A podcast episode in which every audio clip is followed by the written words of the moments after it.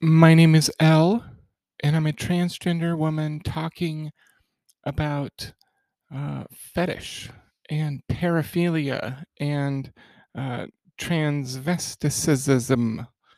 Um, I'm currently in uh, therapy school, so I'm uh, practicing as a part of my clinical rotations in graduate school at a community health clinic that's nearby.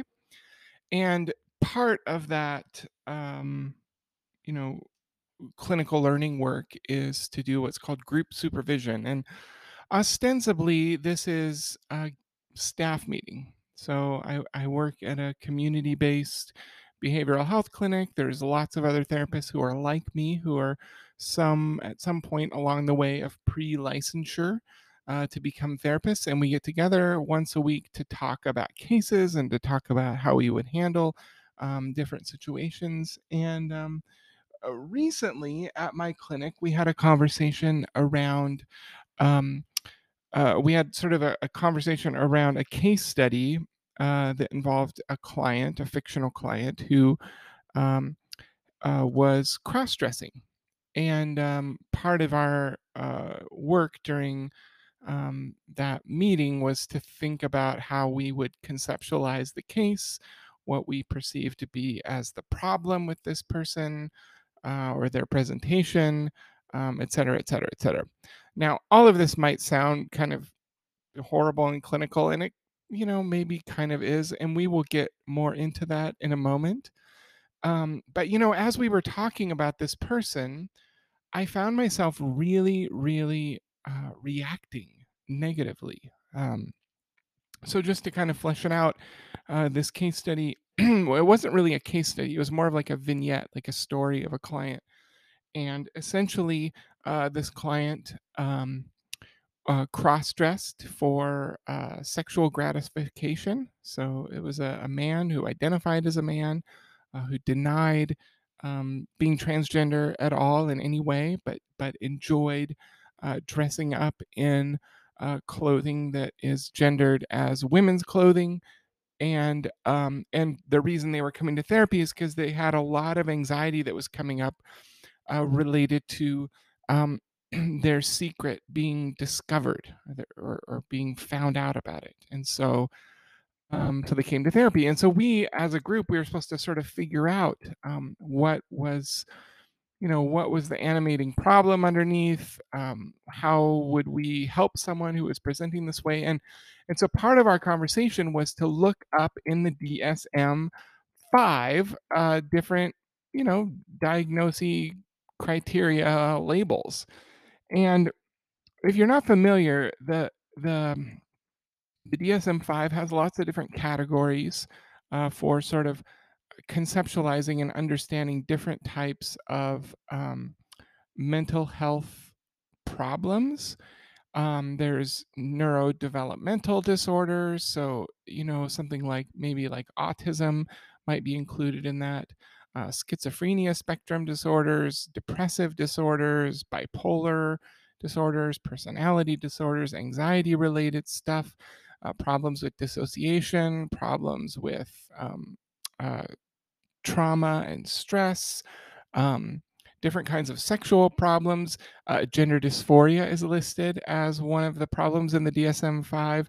And down at the bottom, towards the end of the book, at page, you know, like 700 or something, um, there is a set of disorders that are called paraphilic disorders. Paraphilic disorders. And so uh, these are kind of a grouping of problems that sort of uh, relate to sexuality.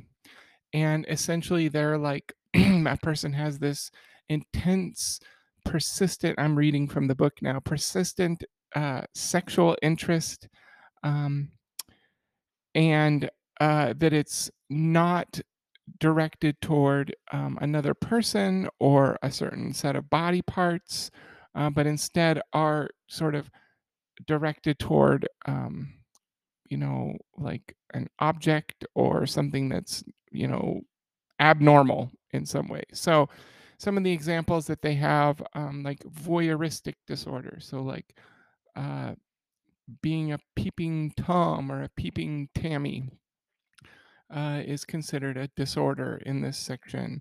Um, exhibitionism is considered a disorder in this. Uh, frotteurism, which is touching other people against their consent. Sexual masochism, sexual sadism, uh, pedophilic disorder, which is uh, like the sexual attraction to children.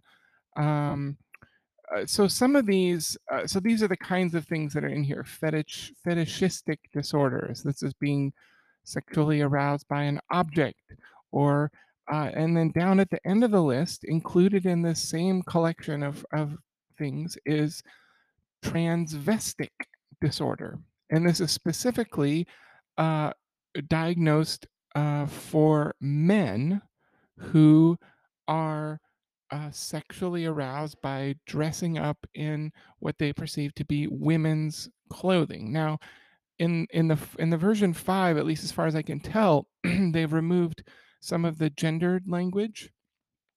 Um, but in general, it's essentially, uh, I mean, the way that I understand it is that this is essentially exclusively um, uh, diagnosed in men or in male people. And essentially, it's not just enjoying wearing this clothing in order to meet criteria for this disorder. It's also that it that it lasts a long time, that there are uh, associated fantasies and um, compulsions, and that this set of behaviors and set of compulsions it causes the person problems like it causes them distress it causes them issues at work or issues at home it causes them problems in their functioning.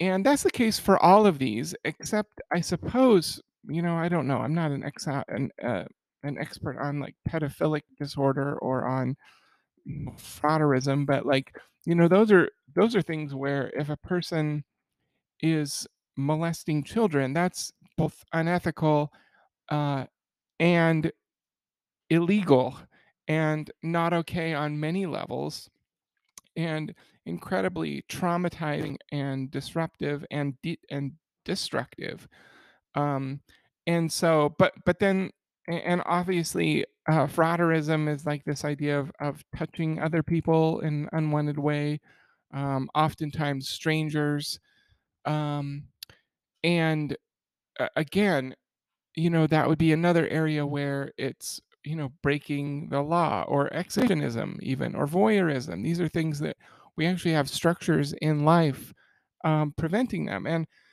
you know, thinking about being a trans person, like, you know, we're not that far away from having laws against uh, so called personification or um, you know, like presenting yourself falsely in public. Like there's lots of our trans ancestors who even 30, 40, 50 years ago who were getting arrested for dressing in clothing that didn't match the uh, gender typically associated with the person's assigned sex. um, and so I suppose that maybe there's a legal aspect. In any case, I don't know if you're familiar with all this, but as me and my colleagues were discussing uh, this particular case about a person who was distressed about his um, uh, cross dressing, I felt myself feeling a lot of internal stress. Um, uh, I felt very, very uncomfortable. I felt, um, uh, yeah, I felt judged, even though there wasn't anything that came up that was explicit in terms of judging me, but I felt like um, because uh, there was a time in my life where I wondered if I was quote unquote just uh, a cross dresser, you know, like um, for me, uh, you know, at least to my awareness, um, I didn't get like it wasn't like a sexual thing for me to to dress in women's clothes. Um, but it was also confusing because in my mind, especially as I was male presenting as a, and as I was a part of a church and eventually as a church leader, I was I believed and had been told that this kind of activity was really wrong and really bad. And so um, there definitely was a degree to which um, it was illicit and um, it was a high stress thing to participate in. And um, and so I think in some sense I did like feel excitement uh, when I was dressing up in that way because it was something that I thought about a lot. Um, but it wasn't in a sexual sense. Um, and I don't think that I ever, you know, I wasn't distressed enough about that as, um, you know, to really qualify for that diagnosis. But yet I could see some of myself in that description, if that makes any sense. And I felt really awful, you know? And I felt like this book is like medicalizing behavior and pathologizing behavior, uh, some of which is not like maybe shouldn't be, you know, is is stigmatizing in a way. Um, you know, obviously with some of these diagnoses that that lead someone to do illegal behavior like pedophilia, um, you know, it- to me, it makes more sense that we would, uh, you know, categorize that in a, a diagnostic manual so that someone can, um, so that clinicians can help that person and prevent them from causing that harm on real people. Um, I don't even know if that's realistic or not, but that's just kind of, uh, you know, my thought. But like when it comes to like sexual masochism or sexual sadism, like, I mean, that's essentially BDSM. Why does it need to be a diagnosis in uh, the DSM 5? Like, and, you know, if a person you know, perceives it to be problematic, um, and it's causing problems in their life, like, is the problem really located in that person? You know, that that's that's kind of where I came to with, uh, in the conversation with my colleagues was that, you know, this this man gets, you know, uh, essentially gets off on dressing up in women's clothing. Great, fine. There's nothing wrong with that. And his distress was about what would happen if other people found out. Again, not his fault, not his problem. And and you know maybe uh, like I, I have no doubt that therapy would be helpful for him because we could help reorient it but let's be clear on where the problem is located the problem is located in a culture that uh, judges and condemns and you know essentially ickifies um, that kind of desire or that kind of behavior. It's not his fault. It's not his choice.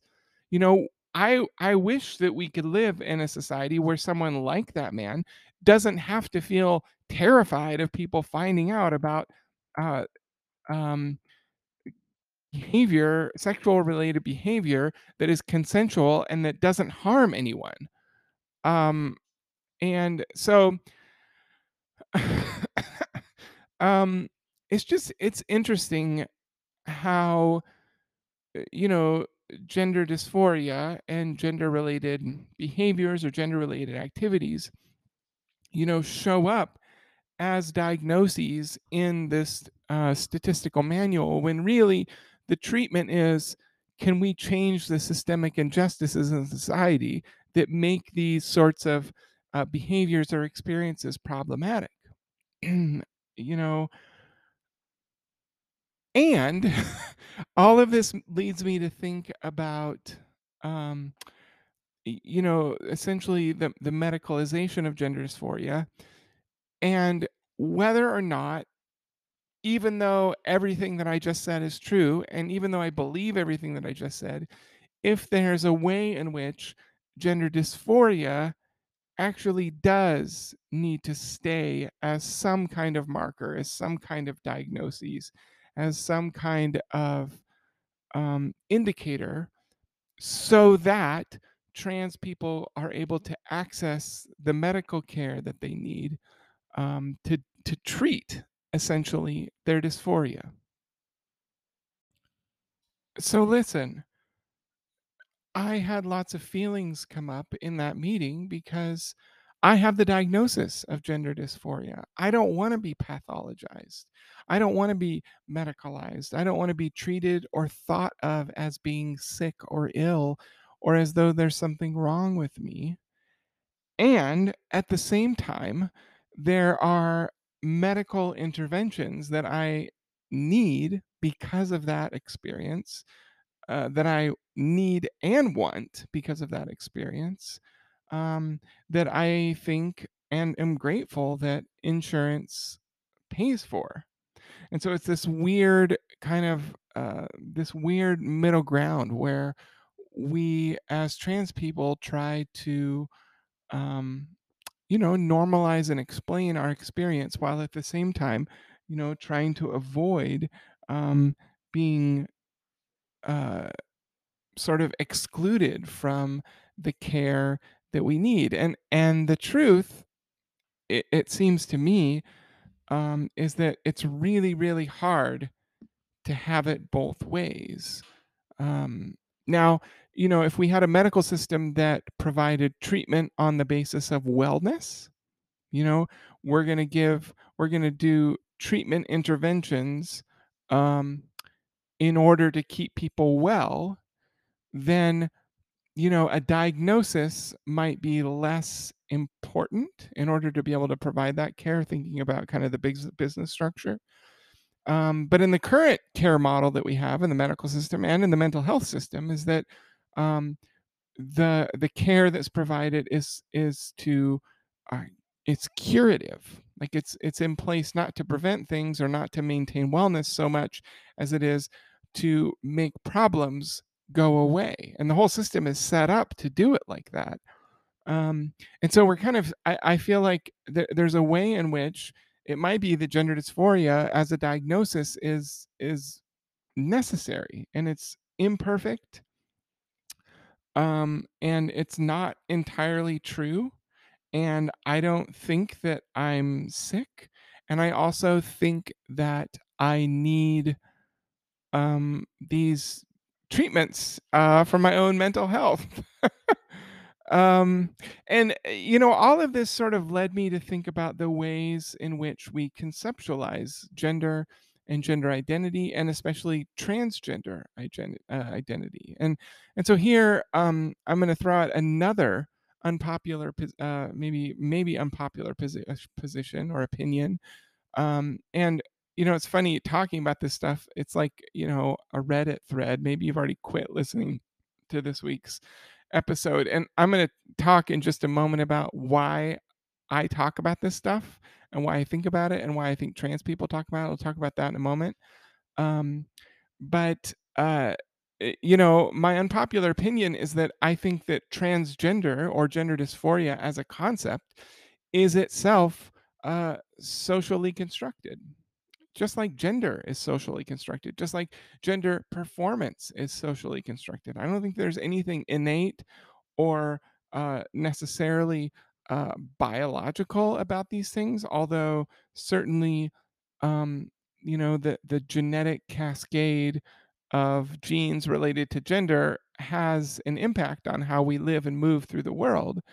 Um, but uh, you know, I I think um, that the the idea of transgender is is sort of like a schema.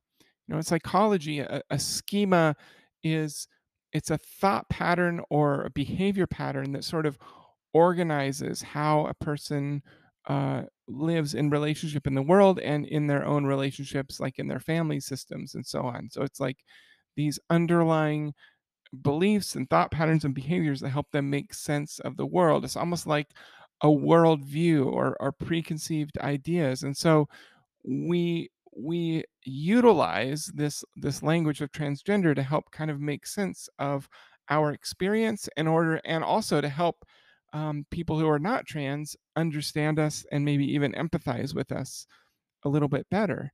And I, and I think all of that is great and it's fine and it's appropriate and it's needed. And it's also something that we have created in some ways. It's like it's something that we've we've made up to make sense of the world that we're in.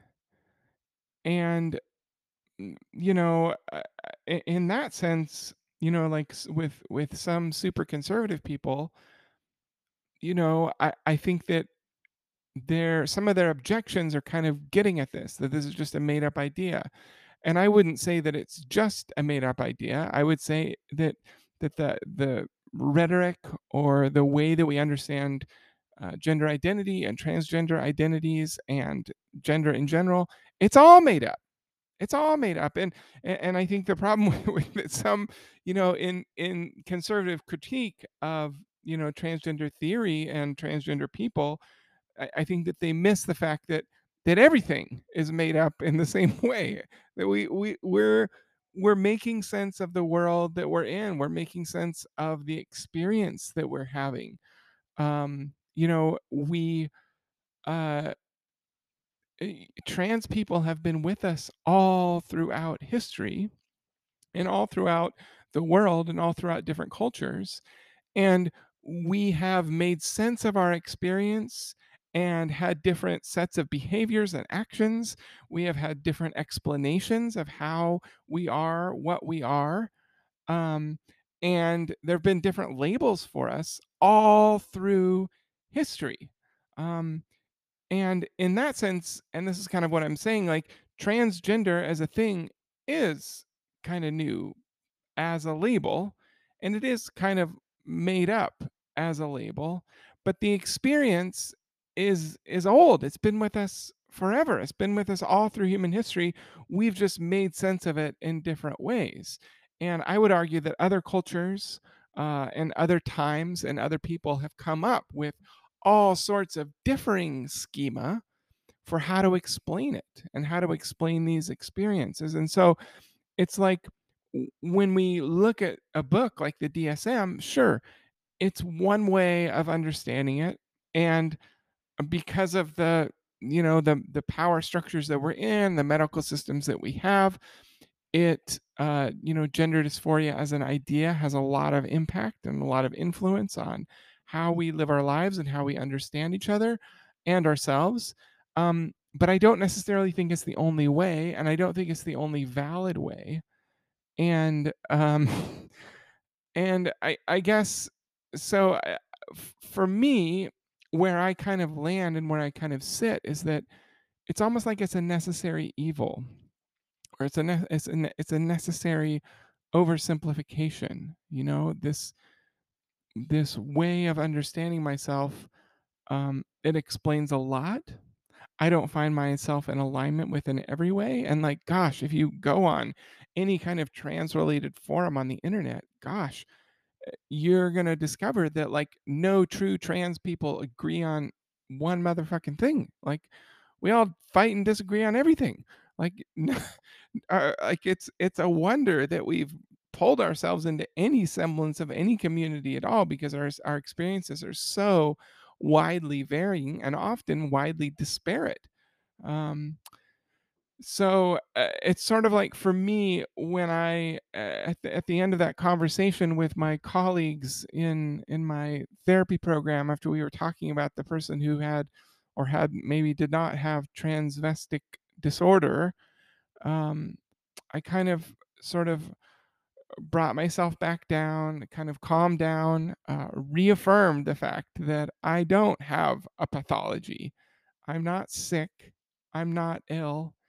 And that these labels are sometimes needed in, in order to in order for people to get the help that they need to feel better and and and so in that sense i'm grateful for gender dysphoria the label and i'm grateful for these explanations for how i can make sense of my life and to be comfortable in my own skin and to live in this world with joy and confidence and satisfaction and um, just as myself which is means a lot so uh, why am I uh, talking about this? I said I would I would get to this question here at the end.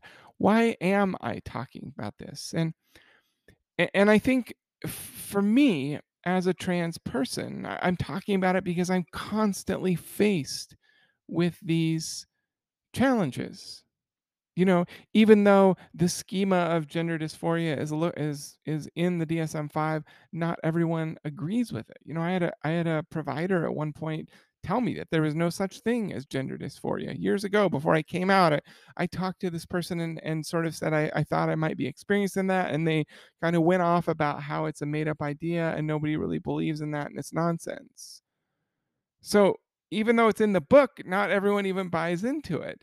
And and for me as a trans woman now who's out and transitioned and living her life as herself, I'm constantly finding myself um, having to answer questions in my own mind on a daily basis. People say stuff about gender, people say stuff about trans people, people say stuff about me, people make offhanded comments and and as trans people we're we're constantly like we use these rubrics as like in some ways as a lifeline as like a handhold to stay on the planet and to stay alive and to make sense of our experiences and so when we're living and moving through the world and those schema get challenged we are forced to wrestle often. I mean, maybe not all of us do it. Maybe some of us are, you know, more angsty than others. Maybe maybe some of us are more, uh, you know, conscientious than others. I don't know, but uh, you know, I'm constantly feeling like I'm like these these ways of understanding myself are challenged, and so philosophically, I sort of uh, well, I, I wouldn't say that I relitigate them fully, although there were times when I was, you know, I was doing full relitigations, full battle trials in my mind every single time. Um, now it's it's less full, but but philosophically, I need that in order to to have some confidence in myself and to move forward in other parts of my life.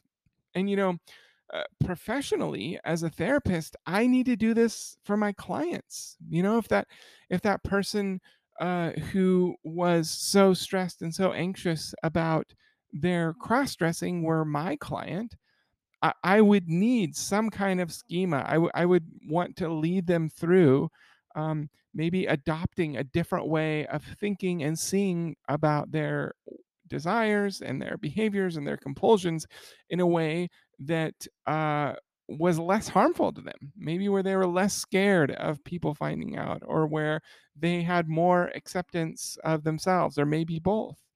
And you know, for, for some of us who identify as activists in the world, I, I don't really know if I see myself as an activist. I definitely see myself as someone who uh, values the opportunity to educate folks um, and definitely as a healer.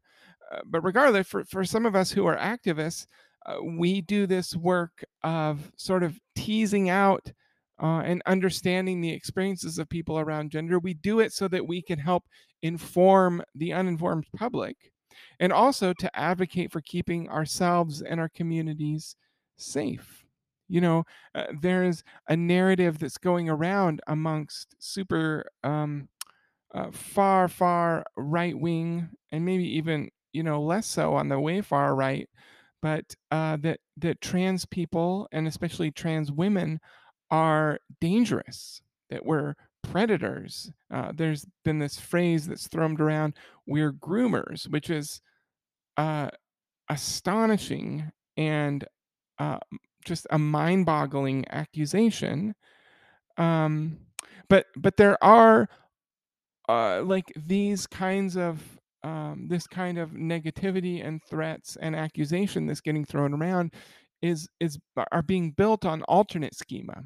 These are not being built on the schema of uh, gender dysphoria and the idea that the gender is performance. Instead, it's built on a schema that that rises from fear, that rises from inadequacy, uh, that rises from uh, you know, lack of exposure to diversity, lots of stuff.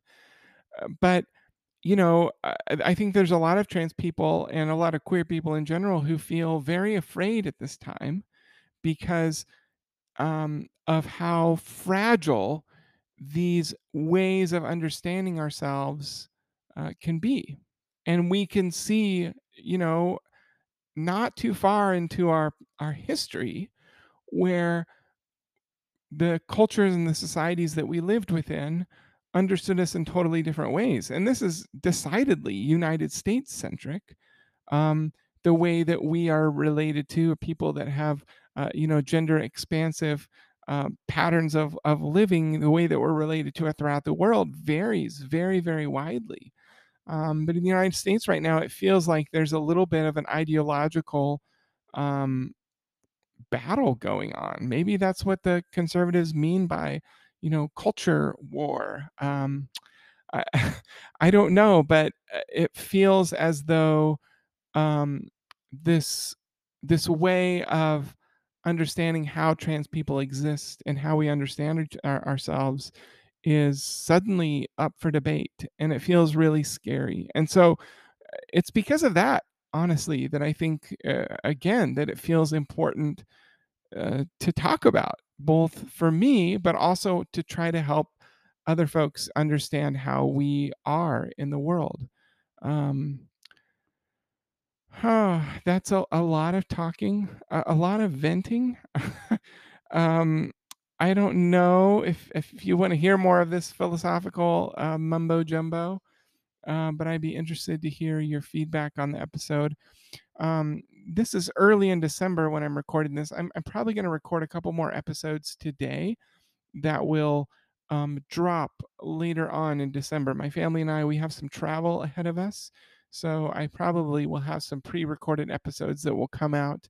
And then um, when the new year comes, I'll be more responsive to your, um, you know, observations and feedback. Um, but thanks as always for listening. Uh, my name is Elle, and I am a transgender woman talking.